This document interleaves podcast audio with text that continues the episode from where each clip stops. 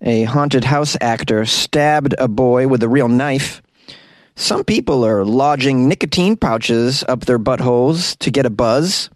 And a family finds an unknown woman in the casket that they bought for their mother.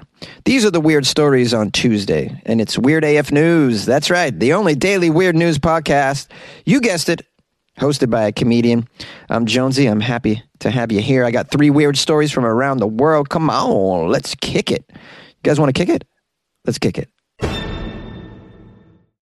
A haunted house actor stabbed a young boy while trying to scare him. It's Halloween season, guys, and you know those fake haunted houses that pop up in your area. Oh, aren't they fun?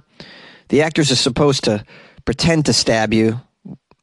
Well, this young boy really got his money's worth. He was actually stabbed. He actually got the legitimate scare experience. It says here things got a little spooky after a haunted house actor stabbed an 11 year old boy in the foot at a fairground in Ohio. The business says this was an accident, of course. The child was about to begin walking through the haunted house, which is called the Seven Floors of Hell. That sounds lovely. This is a very popular horror attraction in Berea, Ohio, come Halloween season. One of the workers was holding a real Bowie knife. This is when the problems started. He showed up to work with a real knife. Uh, he tried to scare the child, but stabbed him in the foot. oh, boy. We have a quote from the mother. Well, you know, the actor walked up to my son. He was holding the knife, you know, waving it around, trying to scare the, well, everybody, just trying to scare everybody. That's his job. He's a haunted house actor with a knife. We didn't know it was real. Usually they're not real. His intentions were, you know, just to get everybody freaked out. But my son wasn't at all, though. He wasn't scared. He responded by saying, That knife's not fake, and I'm not scared. Well, that was when the actor began dragging the knife along the ground around my child, stabbing the area where my child was standing, and then eventually stabbed my boy in, in the big toe. It went right through his crocs. It really did. Why was he wearing Crocs at a haunted house? I don't know. He wears those things. I tell him not to. They're not very protective footwear. And if you go into a haunted house, you need protective footwear. If you're going anywhere, really, you need protective footwear in this world. I don't understand the whole appeal of these Crocs, anyways. Um, yeah, my son was bleeding. The, the workers did a good job. They took him to the first aid area where um, another child was being tended for a severed arm. they disinfected my child's cut. It was about a third of an inch long needed a bandage, and uh, he didn't need much. and and then you know, I'm going to be honest with you. We continued into the horror house. we just.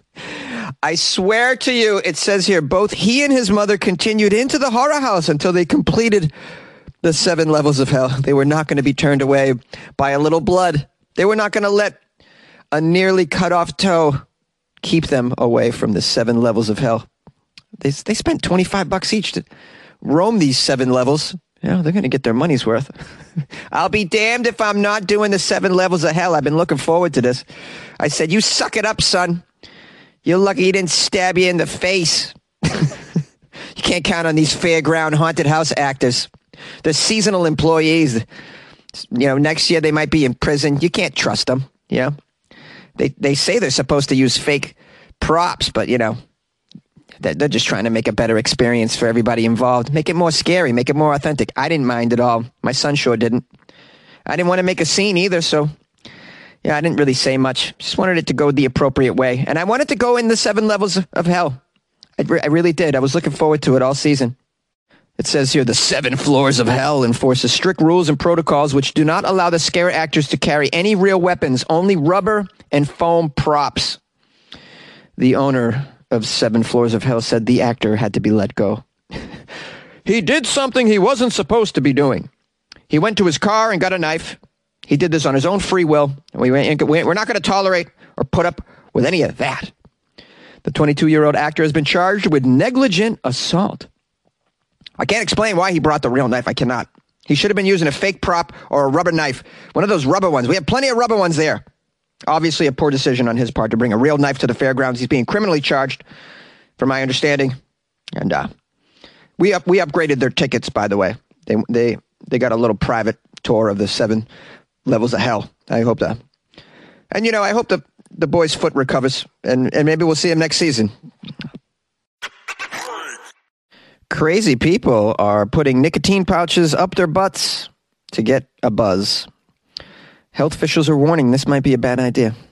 Yes, guys, if you're stuffing nicotine pouches into your anus or your penis foreskin to see if it causes a buzz, well, health officials are saying this could lead to swelling and burning and damaged skin. So you should probably discontinue this behavior.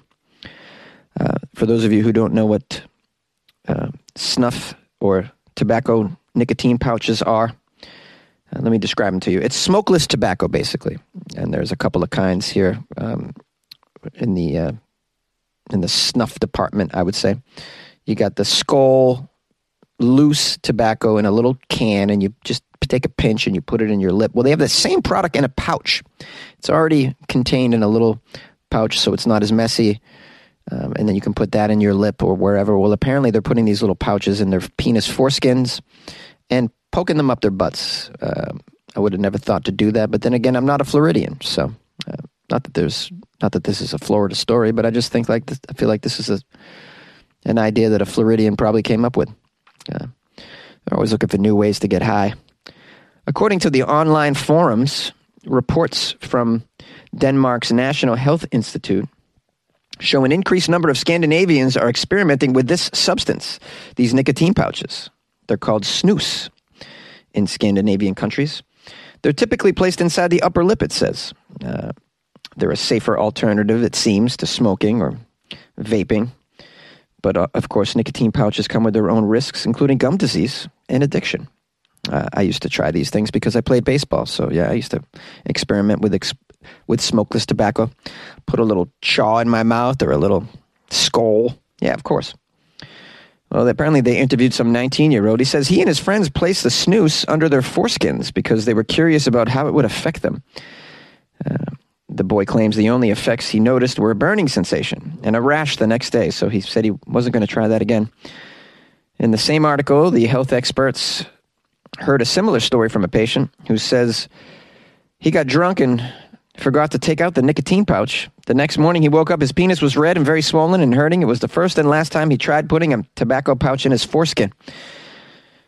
This is they're treating this like a very serious study. Yes, we're interviewing children about. Uh, could you please tell us what was your motivation for putting that uh, nicotine pouch in your penis foreskin? Yes, and what would you say the outcome was? Hmm. Could you fill it out on this chart right here? Was it? Uh, we're going to go from one to five. Five being most pleasurable, one being uh, the dumbest thing I ever did in my life. It says here, in addition to negative physical sensations, the public health director told the media people should abstain from the trend because it actually can lead to addiction as well. You might want to keep putting them up your butt, is what this person is saying. I can't believe they're uh, spending money on this research here. Did you guys spend any money on the uh, milk crate challenge as well to find out, you know, just exactly why are you guys doing this dangerous activity? Uh, someone also said they experimented with nicotine in their butthole, said their craving for the substance disappeared after a few minutes. It says uh, when a person uses nicotine pouches as intended, which is under the lip, nicotine enters the bloodstream through mucous membranes in that area. The uh, researcher says the same reaction could occur if nicotine is placed in your butthole and your foreskin, since these areas also contain mucous membranes. Well, what happens if you put it up under your eyelid? Uh, according to one clinic in Cleveland, placing nicotine in contact with skin for an extended period of time could cause rashes. Uh, Prolonged nicotine use could cause a person's skin to age more rapidly and prevent skin wounds from healing as well. That's the end of the article. They're just telling you this is a bad idea, basically, at the end. I think we all knew this. Thanks, though. How much? How many millions did you spend trying to find out if this was a dumb idea? Do you guys think poking nicotine patches up your anus is a good idea or a bad idea? I don't know. I don't know. We're back to the drawing board on that one. Maybe we, we need to raise a few more hundreds of thousands to figure out the answer to this one. Boys, well, we need the data to convince the kids not to do it. And, and of course, you can't slap the kids anymore, so that's out of the question. well, you can't even really humiliate them anymore because I would like to tell them what I think of them. These dumb, literal dumbasses, really. A family discovered the wrong dead woman in their mother's casket wearing their mother's clothes a funeral home in North Carolina had to apologize after a couple of sisters say they went to view their mother's body at the funeral home. They expected to find their mother in the casket. Instead, they found a different woman, but the woman was wearing their mother's clothes inside that casket. Jennifer and Janetta, you really named your daughters Jennifer and Janetta. Could you be any more confusing for the rest of the world? Dead mother? Uh, I shouldn't speak ill of the dead, but that seems like a strange thing to do. Name your child Jennifer, and then the next one, Janetta. What did you name your third? Genuise? Okay, so Jennifer and Janetta, the two Jens, went to see their mother's body at the Ashoki funeral home when they discovered this mistake. Uh, Jen 2 said that there was no resemblance between their mother and the woman, actually, who was in the casket. She said the identified woman was very small compared to their mother. She was actually, quote, swimming in my mother's clothing. The sisters approached the employees at Hunter's funeral home, who at first denied that the woman was someone else. nope, nope, that's your mother. She's just undergone some shrinkage. Uh, Post mortem shrinkage is very common, and uh, the color of their eyes can also change. Uh, actually, the whole the whole figure can just go through a rapid transformation that you don't know about. So nothing to see here. Just just pretend that it's your mother if you could. they denied that it was someone else. And then they went back into the um, embalming room. The employees were like, let's get to the bottom of this. They're saying it's not their mother. What do they know? They're both named Jen. That's weird. Can't trust two people named Jen that are sisters. That makes no sense at all. Let's go to the embalming room. Oh my, oh my goodness. Yes, their mother is here. Mary. Here's Mary. Whoops, we made a mistake. We put Mary's clothes on, a, on the wrong ca- carcass. The funeral home switched bodies, and then the service continued. nothing, nothing to see here. I'm wondering if the two Jens let everybody know what happened. Well, you know, this will be funny in a few months, in a few years. You know, uh, tragedy plus time is uh, is one way to get comedy. The funeral home said it reached out to the family to apologize, but the two Jens say they've not received a call from the funeral, funeral home. Actually, they're waiting for answers to their questions. Yeah, so the funeral home saying they apologize to the Jens. The Jens are like, no, we haven't heard from them. We would like an apology. You probably should get like a partial refund too, because uh, you know, for emotional damages, to see someone else dressed in your mom's clothes, it's just kind of like freaky. Maybe like maybe the funeral should throw in a few pizzas or something or flowers. I don't know. Is pizza appropriate? I, I, mean, what would make these two girls feel better? Certainly whip out the whiskey. Uh, you know, at that point, you're like, go to the liquor store and get four bottles of Jameson and give them to these girls. How about that? Uh, or something. Flowers? I don't know. I mean, that's a huge gaffe. Thankfully, the sisters were allowed to view the body before you know, it was all opened up for services because that would have been a, a, real disaster if everybody lined up and it was it was not the woman you went there to see. Um, very tricky situation there. I'm glad everything worked out though. It's not easy being alive. It's also not easy being dead. Oh yeah, yeah, we totally just kicked it. Thanks for kicking it with me. This is Jonesy, your host. I appreciate you. I want to say thanks to everyone who reached out to me about Dr. Pepper. You know who you are. Yeah.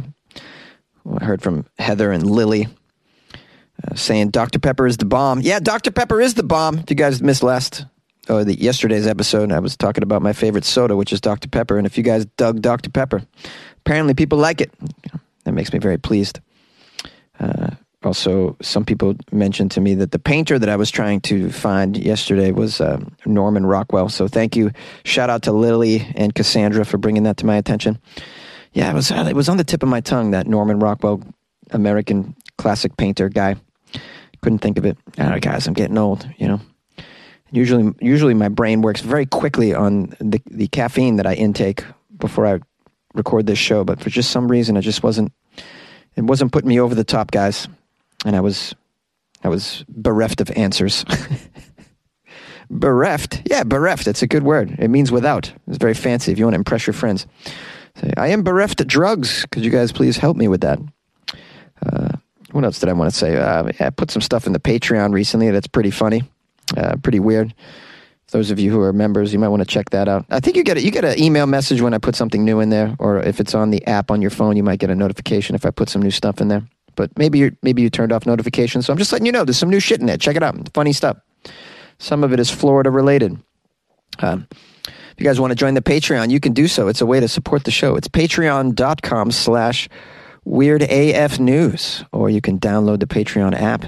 Do a little search for Weird AF News. It's a podcast, yeah, in case you're wondering what the hell this is. if you guys want to email me, it's funnyjones at gmail.com or call 646 450 2012. I love to hear from my peeps. You know, my peeps. All right. Let's kick it tomorrow, shall we? You guys want to kick it? Okay. I'll see you tomorrow. We'll kick it tomorrow.